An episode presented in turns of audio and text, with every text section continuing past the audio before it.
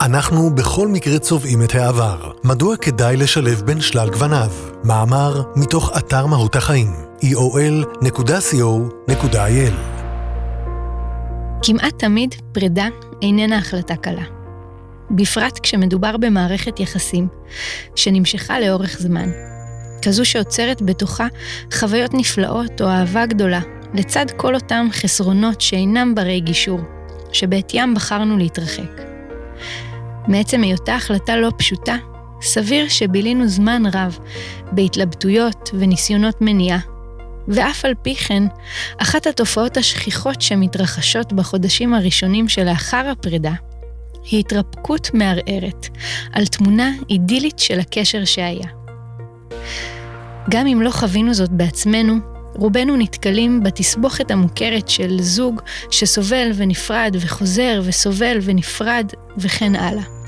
בתור פרודים טריים, מסביר הפילוסוף אלן דה בוטון בסרטון מבית The School of Life. אנחנו הופכים מודעים באופן חדש לקסמם של רגעים שנראו סתמיים בזמנו. אז נכון, יכול להיות שאנחנו בעיצומה של התעוררות, ומגלים כי עשינו טעות מרה והפרידה הייתה מיותרת. אך יותר סביר, הוא טוען, שאנחנו חווים נוסטלגיה. הנטייה האנושית לצבוע את העבר בוורוד ולהתרפק על תקופות שאינן עוד. נוסטלגיה באה לידי ביטוי באופן דומה במישורים שונים של החיים. באמצע המאה ה-19, מספר דה בוטון, עברה בריטניה מהפכה תעשייתית ומדעית, ששינתה את אורחות החיים מכף רגל ועד ראש. צורות התיישבות חקלאיות וקהילתיות הוחלפו בריכוזים ענקיים של זרים שמתאכלסים בערים מתפתחות. מתוך ניסיון לרכך את הבלבול שנולד עקב השינוי הגדול, אומנים והוגים רבים ביקשו לדמיין עולם טוב יותר. חלקם, מסתבר, פנו אל העבר, ליתר דיוק, אל ימי הביניים. חברי מועדון האומנים היללו את הפשטות והתמימות כביכול של הקהילות שחיו במאה ה-12 וה-13, מתאר דה בוטון. ואכן, ביצירות אומנות מאותה תקופה ניתן לראות איכרים נעים, חסרי השכלה, שמחים בחלקם וחוגגים את הקציר. נראה כאילו אלימות איננה קיימת, גם לא ניכור, פחד או אכזריות, הוא מוסיף. כמעט כאילו איש לא הוטרד מהעובדה שאין דרך לחמם את הבית, או אלטרנטיבה לשלוש ארוחות של דייסת שיבולת שועל ביום. מהציורים, טוען דה בוטון, ניתן לחשוב שהלינה בסככות הייתה קלה בהרבה מהחיים בבתי העיר המקורים. תחושת הכמיהה לתקופות עבר מקננת גם היום בלבבותיהם של רבים. זו התחושה שפעם היה פה טוב יותר. געגוע אל משחקי ילדות תמימים שמתבססים על דמיון מפותח, אל מחיה פחות מאובזרת, שפחות מתקלקלת ודורשת פחות השקעה, ואל כרטיסי קולנוע ב-20 שקלים. אבל אין זאת התמונה המלאה הרי. בדיוק כפי שלאקס המיתולוגי שלנו היו צדדים פחות סימפטיים, כך גם לימי הביניים ולשנות התשעים או השישים, כל אחד והנקודה שבה הנוסטלגיה שלו אוחזת. בליבה של הנוסטלגיה, מסביר דה בוטון, שוכנת התעלמות מהסיבה שבגללה דברים השתנו. על פי דבריו נראה כי בעבור המקוננים הנוסטלגיים, ההיסטוריה התקדמה קדימה בלי שום סיבה נראית לעין. מבחינתם, המורכבויות של המציאות העכשווית הן מקריות לחלוטין, ואינן תוצר לוואי טריקי של מסע חקירה טבעי אחר צמיחה והתפתחות. מסע שמטרתו להימלט ממציאות קודמת, מורכבת לא פחות. כשאנחנו נוהגים ברכב, אנחנו משתמשים במראות אחוריות בכדי לנוע קדימה. ההיסטוריה מאפשרת לנו לעשות את אותו הדבר. אנחנו נעים קדימה בעזרת העבר, טוענת מנדי צ'ו בכתבתה במדיום על שיעור שקיבלה פעם ממנהל בית הספר שלה. העבר, הסביר לה, מהווה נקודת ייחוס לשיפור, ועל כן חשוב שצ'ו תיכנס לשיעורי היסטוריה. לעומת השיעורים בכיתה, סרטים שהציגו התרחשויות בתקופות עבר דווקא עניינו את צ'ו מאז ומתמיד. לעתים קרובות אני תוהה האם הדמויות היו נוהגות בעבר כפי שהן מוצגות, או שזו השלכה של תפיסת העולם העכשווית שלנו.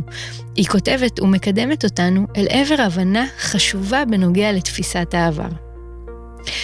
בספרו The Time Paradox, מספרת שו, מסביר הפסיכולוג פיליפ זימברדו כי העלאת זיכרונות היא תהליך של בנייה מחדש, שמתבסס בכל פעם על תפיסת העולם העדכנית שלנו. כלומר, ככל שההבנה שלנו את פני הדברים משתנה ומתפתחת, הדרך שבה נראה את הזיכרונות שלנו תשתנה גם היא.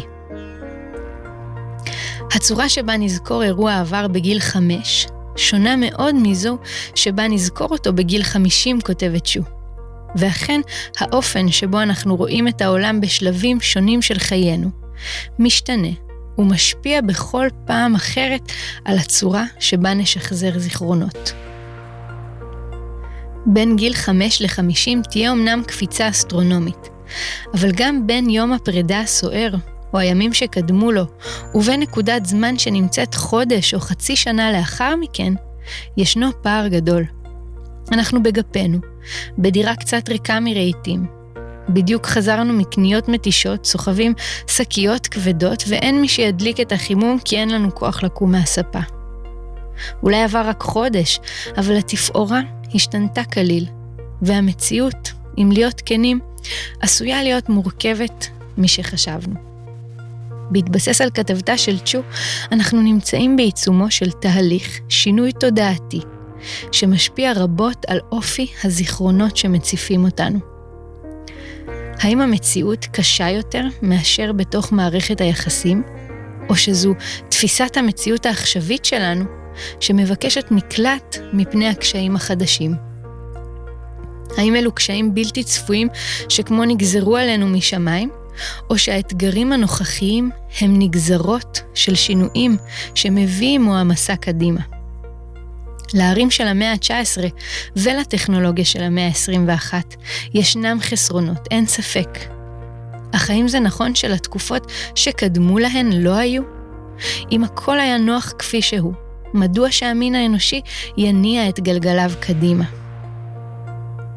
כשאנחנו משווים בין זיכרון של האקס המיתולוגי והתרפקות על תקופות עבר, כדאי לעשות את המעבר בין ראייה אינדיבידואלית וקולקטיבית. גם אם לנו באופן אישי נעמו שנות התשעים, הרי שבראייה חברתית רחבה, העובדה שאורח החיים השתנה מעידה כי לקולקטיב זה לא היה טוב מספיק. והקולקטיב כולל בתוכו את שלל הקבוצות החברתיות שחיו אז, או בימי הביניים הפשוטים והמאושרים, כביכול. זה עשוי להישמע כאילו כאן נגמר הסיפור. עלינו להכיר בכך שהאופן שבו אנו שולים זיכרונות ממעבה מוחנו הוא מוטה ולהטיל בו ספק, בטח כשהם מערערים החלטה שקיבלנו בכובד ראש.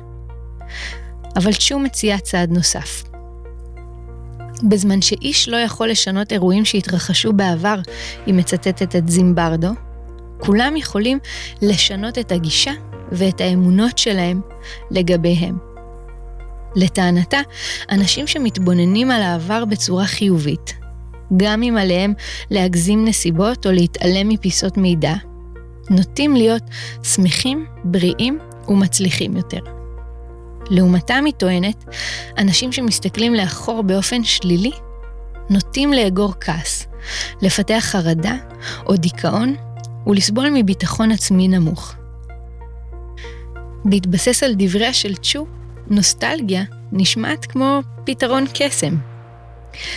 גם דבוטון מתייחס לדינמיות של הזיכרונות שלנו ולהשפעתם, אך לטענתו צביעת העבר בוורוד מבלבלת אותנו, ודווקא היא זו שמעכבת אותנו מלהתקדם קדימה ומעיבה על המציאות העכשווית. אם לחזור לדוגמה שממנה התחלנו, את ההחלטה הנכונה הוא מסביר קיבלנו ברגע האמת, כאשר כל הנתונים העדכניים היו בידינו. זה נכון ביחס לפרידה, כמו גם ביחס למעבר לדירות אטומות למים או למחשבים ניידים. עכשיו, חצי שנה או שנה אחר כך, כשאנחנו מדוכדכים מבדידות, זה לא הזמן לשקול את הנתונים. הם זכורים לנו שונה מאשר היו בפועל. המשקל שאנו מייחסים לדברים שחסרים לנו עכשיו, לבד על הספה, גדול מזה שייחסנו לחשיבותם כשהיו זמינים לנו, בעיקר לעומת חוסרים אחרים. בהיעדר סכנה ממשית, טוען דה בוטון, המוח שלנו מעדיף להדחיק מידע לא נעים, ולהתל בנו בנוגע לרצוננו לחזור אל העבר. אבל חזרה אל העבר, הוא אומר, לא תהפוך אותנו מרוצים. היא במקסימום תזכיר לנו למה התקדמנו הלאה. האם הגישות באמת סותרות כפי שהן נשמעות? האם דה בוטון וצ'ו מתייחסים לסוגי אירועים שונים בחיינו? מתי התבוננות חיובית על חוויות עבר לא נעימות משרתת אותנו, ומתי היא מעכבת אותנו? מצד אחד, היא יכולה לרוקן אותנו מכעסים מיותרים, ולהותיר אותנו קלי לבב. ומצד שני, היא עלולה לתקוע אותנו בלולאת התרפקות אשלייתית. מדבריו של דבוטון עולה כי זיכרון החסרונות של העבר הוא שימושי וחיוני, כיוון שהוא מונע מאיתנו לשחזר טעויות היסטוריות. אך אי אפשר להתעלם מהעובדה כי ישנם מקרים שבהם הזיכרון הלא נעים מעייף, מעכיר ומעכב את המציאות היומיומית שלנו. יכול להיות שדרך האמצע נסללת בתוך היכולת שלנו לזכור את העבר על גווניו החיוביים והשליליים כאחד. היכולת שלנו להפריד בין צביעת העבר בוורוד ובין הפקת לקחים והתקדמות קדימה. אולי הכרה בחסרונות של תקופות העבר לא חייבת להיות משויכת להסתכלות שלילית, אלא דווקא לתפיסה חיובית שלו. אולי נוכל להסתכל לאחור, לא בהכרח בדמעות ולא בהכרח בחיוך, ולומר לעצמנו, זה לא היה טוב, אבל זה קידם אותי.